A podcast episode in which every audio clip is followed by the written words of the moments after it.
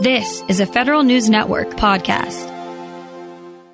An influential panel says a lack of quality data is the number one barrier to making up the cybersecurity workforce shortage.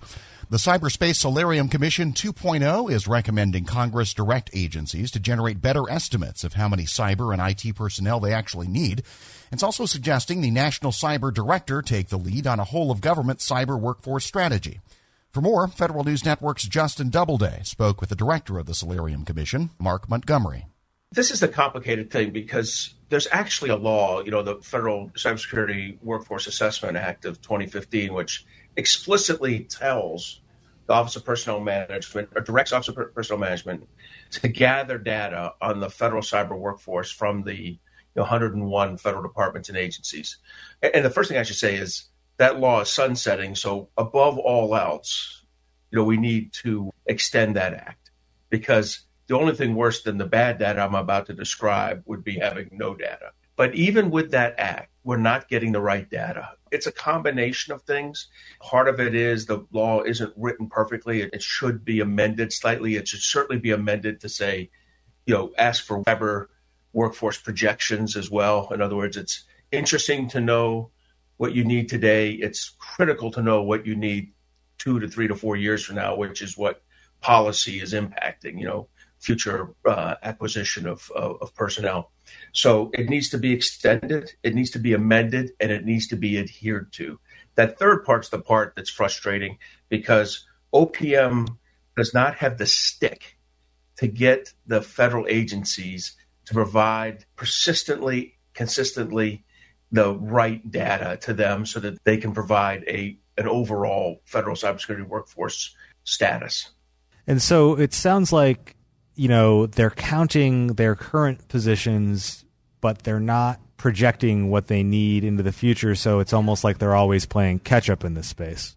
That's exactly so. And they're really not even counting them that well. They're counting them poorly, then they're not counting the future. And what's really frustrating is that NICE, the National Initiative for Cybersecurity Education, has actually done a fantastic job, you know, detailing what the different types of federal cybersecurity employees there would be. I, I want to say there's in the realm of 50 different coded positions, you know, types of positions that could be assigned to a general IT worker or maybe even a lawyer or a financial management or acquisition person. But that cybersecurity expertise, it describes the job, assigns a three letter code, and then describes the kind of background that's required for that job. So we actually have the opportunity to have fantastically illuminating data, and yet we don't actually obtain it. And it sounds like from the report there's an, also an issue with, with how these NICE designations match up with OPM series, which really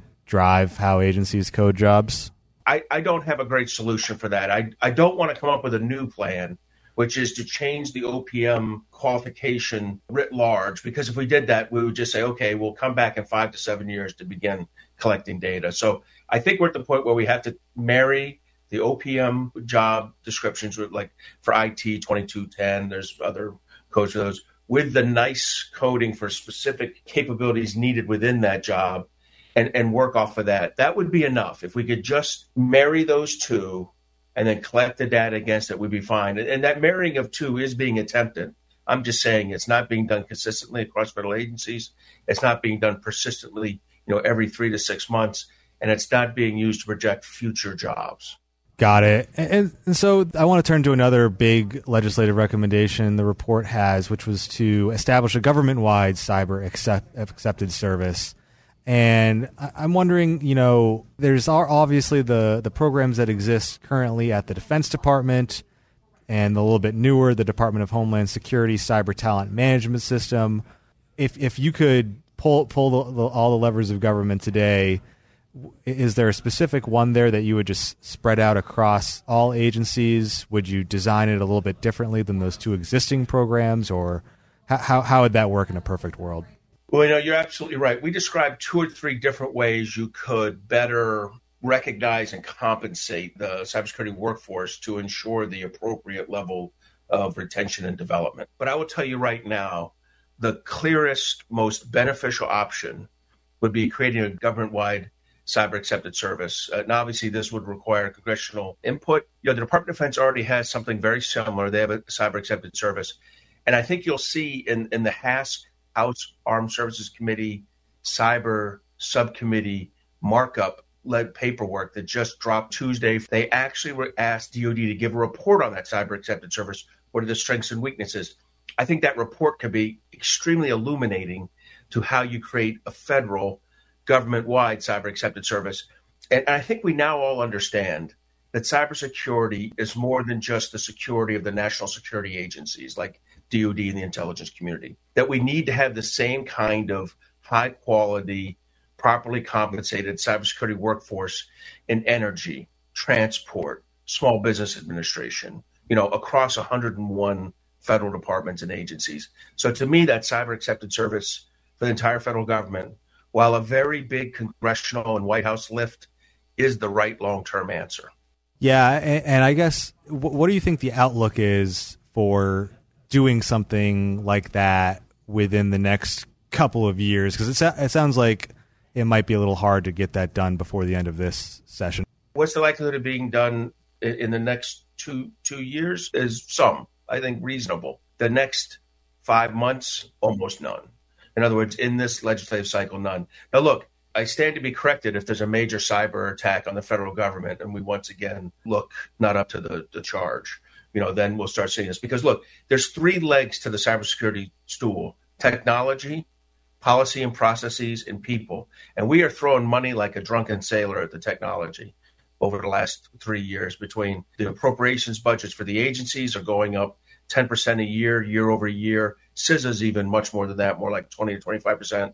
You know, extra money in the COVID bill, extra money in the in the Infrastructure Act. You know, we're seeing lots of money coming at the technology. You're seeing a lot of great law change over the last three NDAA cycles and in some outside NDAA legislation that's passed. What what we're not addressing is that third leg of the stool, the people. And if we do not get at the people, we're not going to get at this problem. So look, I think it's a two to three year process get cyber accepted service. I would say overall to get the cyber workforce right is a minimum, a minimum of four to five years. You know, you can't fix people like you can fix a policy or processes or even sometimes a technology solution. People takes time and investment and leadership. And that's why this this report was so focused on addressing data, leadership, and, and the resources. Got it. And the other big piece of this report that you guys put out was recommending that the national cyber director really take the lead on this workforce strategy that you propose. Uh, can you kind of explain how National Cyber Director Chris Inglis might be able to drive this issue from his perch, which is really kind of still growing and, and getting established within the it's it's a, it, it's totally new within the past 11 months normally when I would have written, when one would write a policy report like this, you'd start with the leadership challenge. In this case, we actually started with data because it was without proper data that you know we're just all going in a circle. But once you address the data, and you and I have talked about that already, you have to address the leadership. This needs to be top top down strategic direction, not micromanagement, but strategic direction. You know, from a senior White House official like Chris Inglis, and we recommend Chris Inglis. Um, if you look in the uh, original language for the NCD, workforce is addressed. He is, you know, very skilled at workforce, having come from being deputy director of the National Security Agency in, in his previous experience. He needs to provide that guidance to federal departments and agencies that says, this is what you need to be doing. And then the beauty of him being at the White House and having developed a relationship with the Office of Management Budget, where Chris DeRusha, the federal CISO, is also dual headed as a deputy national cyber director, as he can then work to ensure accountability for adherence to both the data mandates that I mentioned, but also adherence to proper budgeting for your federal cyber workforce. So you need strate- you know, strategic leadership to drive agency compliance and accountability that comes from the top down.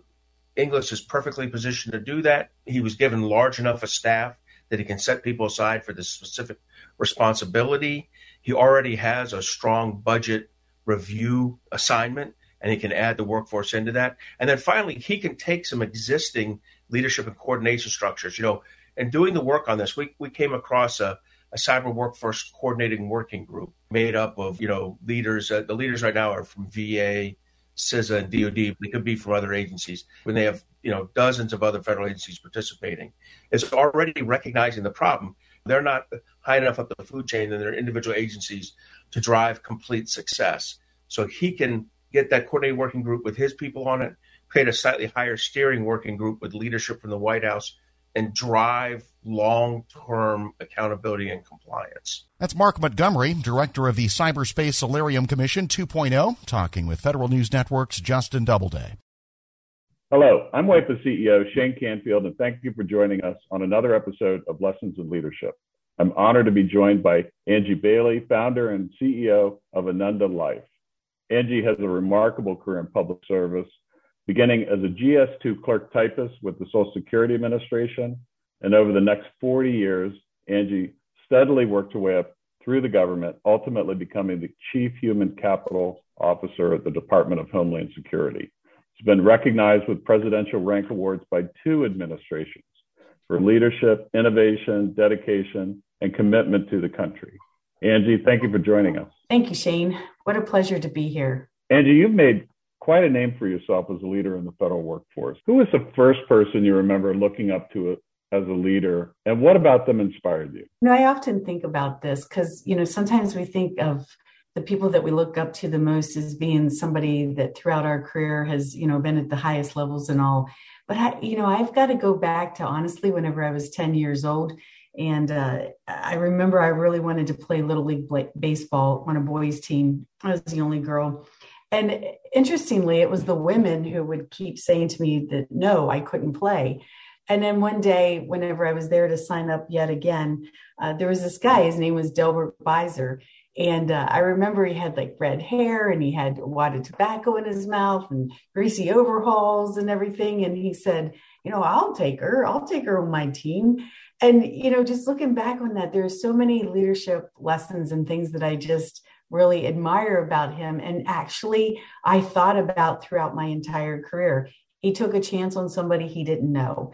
He um, put aside whatever conscious or unconscious biases that he might have had about having a girl on a team. He treated me the same, uh, whether you know if i wasn't performing i got benched just like the boys. I got no special treatment and and and he was just really honest with me and he just included me in everything. And so looking back on it uh, you know really it was delbert Beiser, our local mechanic in our little small village that was i think my inspiration for going on to i hope become the leader um, you know that that i wanted to be i'd say half of the guests on this podcast have had similar stories where they reach back to either childhood or young adulthood. And I and I think as leaders, it's really incumbent upon us to keep that in mind that that what we say and do at especially in the younger ages, really can have a lifelong impact. How would you describe your leadership style, and and how's that developed over time?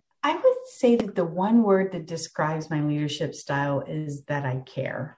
Um, I guess that's more than one word, but I care. Uh, I, I've always cared about the mission. I've always cared about the people. I've always cared, you know, about making sure that that they had what they needed or that they were developing the way uh, you know that they aspired to develop. And i tried to take this approach of not treating people the way i wanted to be treated but instead treat people the way they wanted they want to be treated. And i think that that really kind of developed over my career. You know i started out just like most leaders do where it's very results driven it's all about the bottom line. You need to make sure that you get everything accomplished because you know that's what everybody's looking for the goals the metrics etc but i think as you mature and you go along you start to to your point you draw back on those early childhood days or early adult young you know whenever you're a young adult and you say you know i think that there's a little bit more to this than just the bottom line.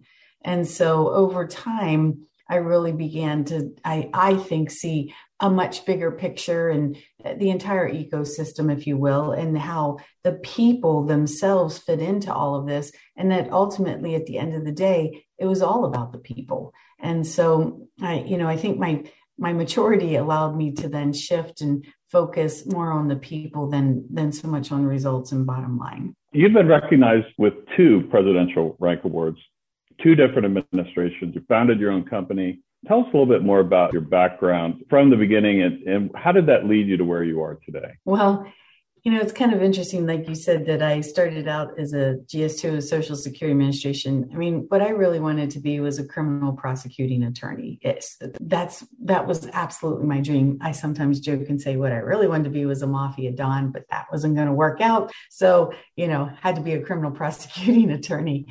But you know, I had to get a job to pay for college. I, you know, it wasn't in the cards that I was going to be able to go to college without a job. So I applied at the Social Security Administration, or I'm sorry, at the unemployment office.